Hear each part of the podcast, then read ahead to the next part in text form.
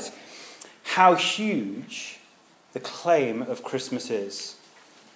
You know, it isn't just the warm narrative of shepherds, of angels, of wise men, of a star, uh, of Bethlehem, manger, little baby. Oh, it is that, isn't it? But to leave it at that level would be like this is particularly for the gents. Uh, you know, you get a, an iPad Air on Christmas Day. How exciting would that be? And, and there you are. You, you unwrap it and you look at that wonderfully designed box that, you know, every Apple product comes in. Oh, wow, look at the box. And you said thank you and you left it there. It, it would be, it, it would be just leaving it uh, and not getting to the real present. And I guess what I'm going to try and get you to, to do today, this evening, is to have a look. To, to get inside the box, if you like, to see th- th- that real Christmas, the present that is there. We've, we've seen it in your reading. I don't know if you've got uh, and unwrapped it as you look through the story of Christmas as depicted by John. Do you see it in, in verse 14? It's there. That God has made his dwelling amongst us. Uh, and the claim of Christmas, you see, is that God is with us. It was there in the first reading. I don't know if you noticed it in, in Matthew's uh, historical account of Jesus' life, death, and resurrection. Jesus was given this name, wasn't he? It was Emmanuel, which meant God with us. And that was foretold 500 years before through a prophet. Uh, it was prophesied, it came true, along with 44 other prophecies about the life and the death of Jesus Christ. They all came true. But here in John's Gospel, you'll see that there's no Christmas narrative, there's no shepherds, there's no angels. What John does, he kind of paints a rather abstract picture, but it's a masterpiece with one intention to show the reader, to show you and I that, that Jesus is, if you like, God in a body. He, he's now dwelling amongst us. He has come in his kindness to clearly make himself known to us. It's a massive claim, isn't it? A massive claim. But I guess one of the struggles that all of us face uh, at Christmas is that, is that sentimentality. You heard Ed earlier, you know, talking about it. Oh, I hate Christmas. It kind of hijacks our hearts a little bit and our minds, doesn't it? And what happens is that the wrapping paper, the box that surrounds uh, the Christmas uh, story, uh, that kind of grabs our hearts. That captivates our minds. And it means that we begin to emotionally respond and positively respond to the trimmings, the box, the wrapping. You get those warm feelings about trees, about lights, about presents, about turkey and all, all the trimmings. But our hearts are gripped by the sentimentality of Christmas. And we never get to the reality of Christmas. So, you know, we sing carols, don't you? And so, but don't think about the words. Oh, you'll buy a tree and you'll stick a star or an angel at the top, but don't ever mention what those two things brought, pointed to. Oh, you'll buy presents, and, and that's absolutely brilliant and uh, fantastic. I have a wonderful time opening them. But let's not talk about the great presents that were given to the greatest present. that hijacking our hearts kind of pushes us two ways. You may become that person that says, oh, I hate Christmas. The sentimentality has just made you sick. You, it's just gone too far for you. But even though you may feel that, and some of you will, when you see your nephew open, or your, you know, a, a family relation open a present, and you see the joy in their, in their face, and you see the excitement as they go, oh, oh, thank you so much.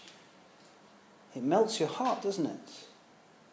Oh, and you wouldn't want to say that. You still want to be the grumpy I don't, oh, I don't like Christmas very much. And yeah, but the, the Christmas hat, I don't wear those, thank you very You know, you'll put it all aside. But you understand at that moment that there's something more going on here. It's more than just the wrapping paper, but you just can't put your finger on it. Maybe you're the person who says, Oh, I love Christmas. And you, there you are in your Christmas jumpers right now, and you've got tinsel everywhere, and it's all very exciting. And the sentimentality of Christmas has completely hijacked your, your heart and mind. I, I don't know if you've been watching that uh, reality TV show with Nev, the call centre work. Have you seen that guy on BBC? He's a Welshman. Is it just me that watch terrible television? it clearly is. There's this guy, BBC. Have you not seen it? Welshman. Oh, good. Someone's with me. I'm speaking with you. Just you over there, okay? Well, he, the reality, it's a BBC Three or something like that, and he, he's a Welsh guy. He runs a call centre in Cardiff. He's a lunatic. He just sings all the time. But there's a Christmas show coming up. I've only seen the previews. He walks in. He's a big business, multi-million pound business. He walks into his kind of his chair, you know, his, his big kind of boardroom, and he stops his senior management. They're having a dull meeting. He says, "Right, we're going to sing Hark the Herald Angels Sing," and off they go, and they have to stop everything. Can you imagine that in your office? It's interesting though. Though tinsel is absolutely compulsory in that workplace, he says, it's very interesting in one of the clips, is don't get all serious. Uh, don't push it too far. Isn't that interesting? He, he doesn't want you to try and understand the meaning behind something or the significance of something. Let's just enjoy the sentimentality. Oh, here it is. Chapter, chapter 1, verse 14 of John's Gospel. It says, God has made his dwelling amongst us. The claim of Christmas is that God is with us. And can you just for a moment, I'm, I'm not going to be very long here, I'm just asking you for a moment, consider the possibility.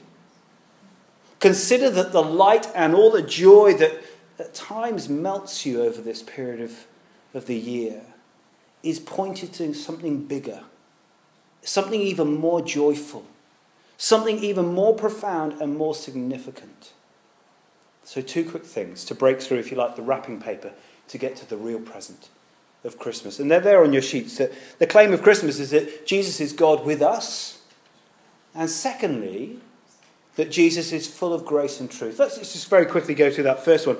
Jesus is God with us. You see, all the peace and the, and the goodwill of Christmas, it's all there, but it's secondary.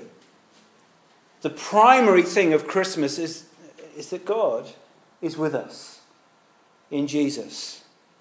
Look how John's Gospel begins. Just cast your eyes back to verse 1 and you'll see the claim is there right at the beginning.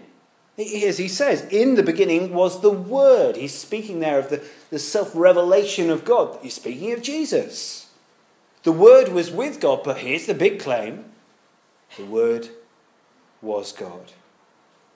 See, the Bible tells us all the time that Jesus, the Word, is God. It isn't apologetic about that. But more importantly, I guess for some of your ears, it's also not unsubstantiated. The Gospels, the four Gospels, Matthew, Mark, Luke, and John, are a catalogue of evidence that, and to point to one fact Jesus is God. And this is historically verified by numerous Christian sources, but also non Christian too. So you can read of Jews and Greeks and Roman histories at the time and they may have hated Jesus, and they did. And yet, all their historical accounts all point to the fact that they couldn't deny the miracles that he was performing. And they all point to one thing Jesus is God. History verifies this. Please don't believe me. Go and look for yourself. The evidence is massive. But, but, also, if you have a look yourselves as you read further on in John's Gospel, have a look online. It's, it's loads of places you can look. Or take one of these Luke's Gospels home. There's loads of them out there as you leave. Have a read this Christmas. Have a look at the historically verified accounts and see what conclusions people came to as they encountered Jesus. History verifies this. But also, I think Jesus demonstrates this he does it by, by doing a number of things only God could do. He forgives sins, He controls nature, He heals the sick, He raises the dead. And there were lots of eyewitnesses. Look at the evidence. Don't believe me. Go and find out. Uh, Jesus also acts like God as well. It's extraordinary that he As people come to him, he accepts the worship of others. That is, he considers himself worthy of that worship. It's interesting when, when people met angels in the Bible, what did they do? Immediately went boom, hit the deck. Here's an angel, it's scary. And what did the angels do every single time? They said, Stop it, get up. Why? They always said, We're just creatures, just like you, of a creator. We're not worthy of your worship, but when Jesus, people encounter Jesus, what happens? They get down, they say, My Lord, my God because they could see in him that he was just that. He accepted people's worship, but, and people also decided that they wanted to follow him and worship him. But why would anyone do that? Why would anyone worship this baby born here that grew up in an old place a few thousand miles away? Why would anyone do that strange? And it's especially strange because the first people that came to follow Jesus to worship him, who were they? They were Jews. And that kind of has got to blow your mind if you understand the context of that. Because Jews believed that God was this scary, massive, transcendent, creator, unapproachable God. But in their thousands, Jews came to worship Jesus. Why? Because they saw he's more than a, just a great prophet, though he was. He's more than a great teacher, though he was. He's more than a miracle work, even, though he was. All of those things point to one thing no, he is God dwelling with us. Very few people have ever claimed to be God. But when they do, have you ever noticed, uh, if you, as you look through history, cult leaders, religious leaders, and so on, when they've claimed some divinity, have you ever noticed anything about them? They're always incredibly aloof, detached from people, so distant from others. But you've got to ask, what were they hiding? See, religious leaders of the past, cult leaders of the present, you can gather followers, you can be a persuasive teacher, you can say, Come with us, follow my teaching. But it's very hard, isn't it, to fool people that are incredibly close to you. Jesus, though, you see, these 12 closest friends, they said, No, I'm with you. Uh, his family also said, I'm with you. I'm going to worship you. You are who you claim to be. Let me put that into kind of modern terms if I can. It's like they've seen him in the morning before his first shot of caffeine.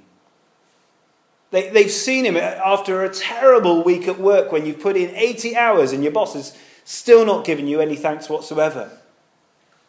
They've seen him even when the train gets stuck just outside Vauxhall for an hour on a hot, sticky day. They've seen him, if you like, all the time.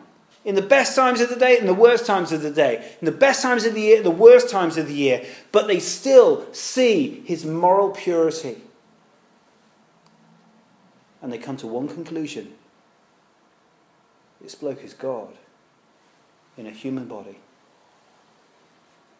Jesus wasn't just a good man, thousands upon thousands of eyewitnesses were willing to die for one conviction alone that Jesus was God. They died under the, under the rule of Emperor Nero and many other Roman emperors at the time. They just said, Jesus is God, and I'm not going to say no to that. So they were thrown to lions, they were burnt at the stake. You know the story. This also explains, I don't know if you know any Christians, some of you may, some of you may not. It also explains why Christians are really annoying people. Bear with me on this one, but you'll, you'll get the idea. It's because they claim that Jesus is God, and they claim that exclusively, don't they? The claim of the Christian faith is so politically incorrect because it demands you only worship God through Jesus Christ. It's a, an exclusive claim. But the claim of Christmas is a huge claim, isn't it? See, in every other world religion, living, getting to a certain kind of, you've got to work your way up to a certain level, haven't you? and then you'll kind of let God do the rest, or let a higher being do the rest. And you'll be taught to kind of follow a path and get to this level, but God will make up the rest. Do you know what the claim of Christmas is? Oh, you'll never be good enough. Never. And so what happens? God, in his infinite kindness and love, says, I'll come to you. I'll come down to you because I love you that much. I, know you don't deserve it, but Jesus says, I'll come down in human flesh and I'll live a life that you can never live a perfect life. And when I die on a cross, I can have that life counted as yours if you're willing to put your trust in me. I, I guess some of you will be sat here, you'll be thinking, I'm horrified by what that man has just said. I'm utterly offended by that. Let me give you this example. I went to the doctor on Friday, okay? I've been struggling to breathe. I've been coughing my guts up for the last uh, few days. And imagine I went to a few doctors and they said, hey, Andy, just take a bit of a rest. Get your Ventolin out, which I've got in my pocket here, so if I turn around, I'll be doing that. You know, and, and, you know, just take it easy for a bit, okay? Don't speak so much. That was what one doctor said to me on Friday. Thanks for the tip. imagine I went to a few doctors, they all said that, yeah? But then imagine I went to one particular doctor. He did some tests. He said, No, Andy, you, have got a, you've got a really serious condition in your lungs. And if you don't take these pills, you're going to die. And soon. Can you imagine what I might say to that doctor? Would I turn to him and say, You are the most arrogant, narrow minded doctor I have ever heard. That diagnosis is too exclusive. What a claim! You see, every religion in the world says this take your inhaler. Oh, don't say so much. Take it easy, Andy. Your moral goodness, you know, with a bit of help from God, that will be good enough. In the end, you'll get to heaven, whatever you want to consider it eternity. But the message of Christmas is this it says, no, that's not good enough. The problem of your life, your rebellion against God, your ignoring of God, that's terminal. You don't just need a teacher to say, live this kind of life and, and kind of point you in the right direction to a new way of life. No, you need a Son of God to come amongst you, to dwell amongst you, to be God with us. Uh, your situation, your, your life of turning your back on God is terminal. You need a Saviour. And that is what we have at Christmas being born. God in human flesh. Does that sound terrifying that God is with us? Well, it should do because uh, in any way you look in the Bible, any kind of you know, historical kind of framework of, of God in his kind of bigness, meeting God face to face is a terrifying ordeal. In the Bible, he's a pillar of fire, he's a blazing furnace. The glory of God, that is his bigness, is overwhelming.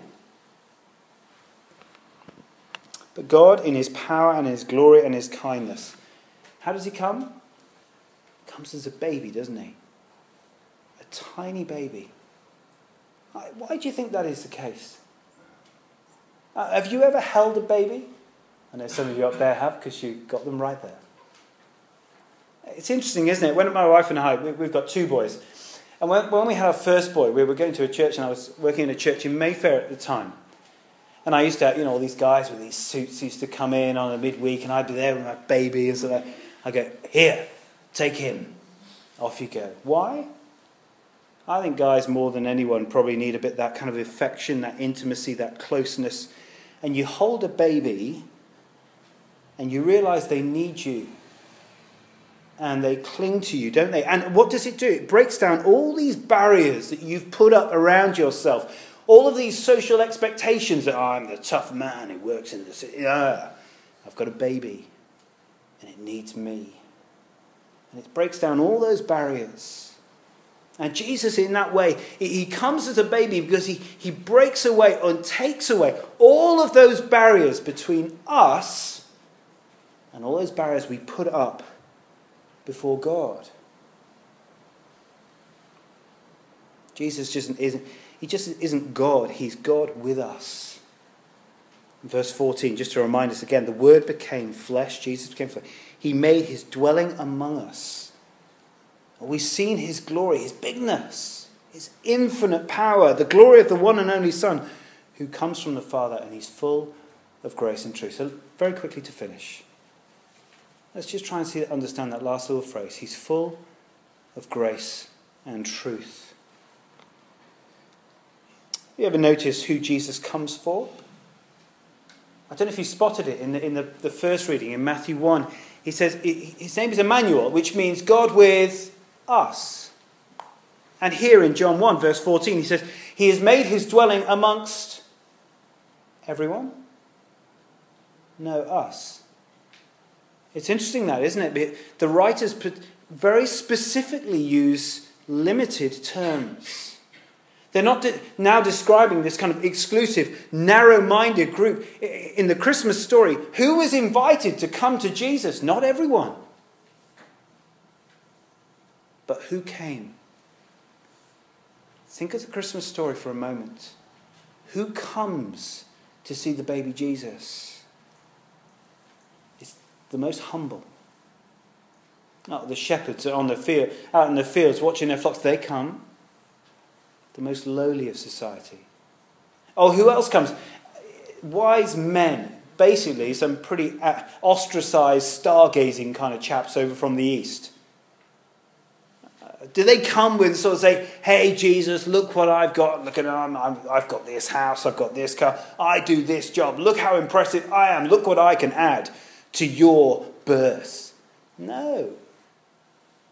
They don't say anything like that. They don't say, Look at what I've done. They come to worship Him.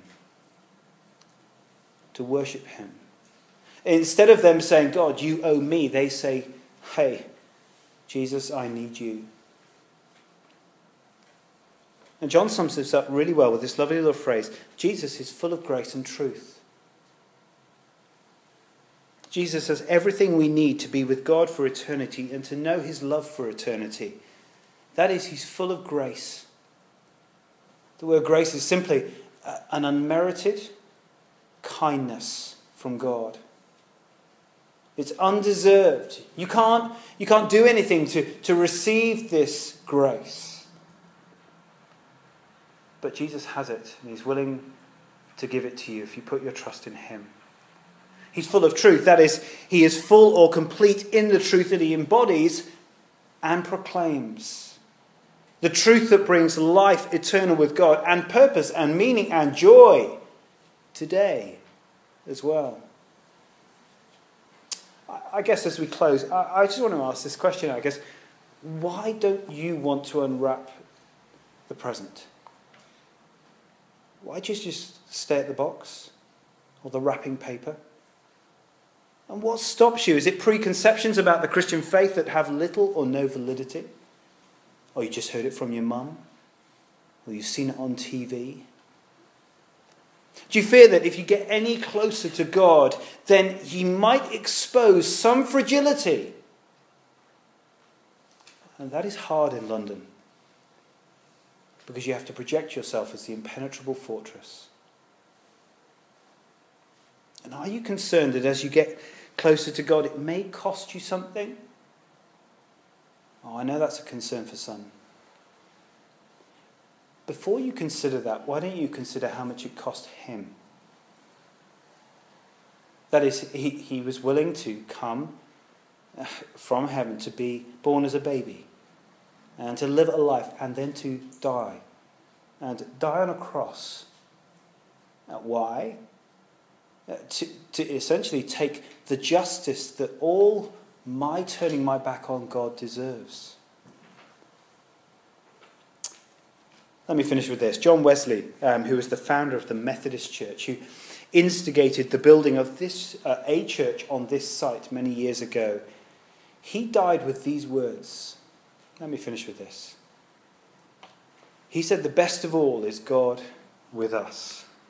The best of all is God with us. And then he died. Oh, my question is how are you going to respond? God has made his dwelling amongst us. He's full of grace and truth. If you don't believe me, look at the evidence. Give yourself a chance to look at it properly. How are you going to respond, therefore, to this present of, of who Jesus really is. I guess many of you are sat there going, I'm not that bothered. I can't wait till I get out of this place. That'll be, you know, and so on. You're not terrified of Jesus, as terrified of God in a body. No. You don't hate Jesus. You don't have that kind of animosity towards anyone. And also, you don't want to trust Jesus and follow him and worship him. Even though he offers grace, that is forgiveness for all the times you turn your back on God. Oh, that, if you think of all those responses, they're the only rational ones. Uh, maybe your response is not those, and maybe your response is just totally lukewarm. And may I very gently say that is the most irrational response you can ever have to Jesus. No one ever came to Jesus and walked away and said, What a lovely guy. Let me put him aside for, until next Christmas. Let's wait another 52 weeks to get him out again. No one ever did that. And Jesus never allowed anyone to do that either. God, Jesus is God with us, and he offers us grace through the truth that he proclaims. My friends, how are you going to respond this Christmas?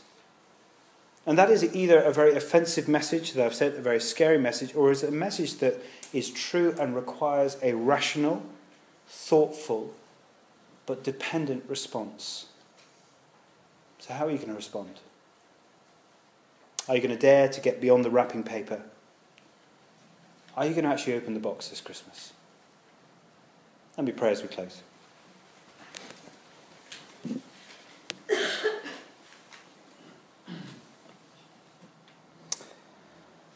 Heavenly Father, we do.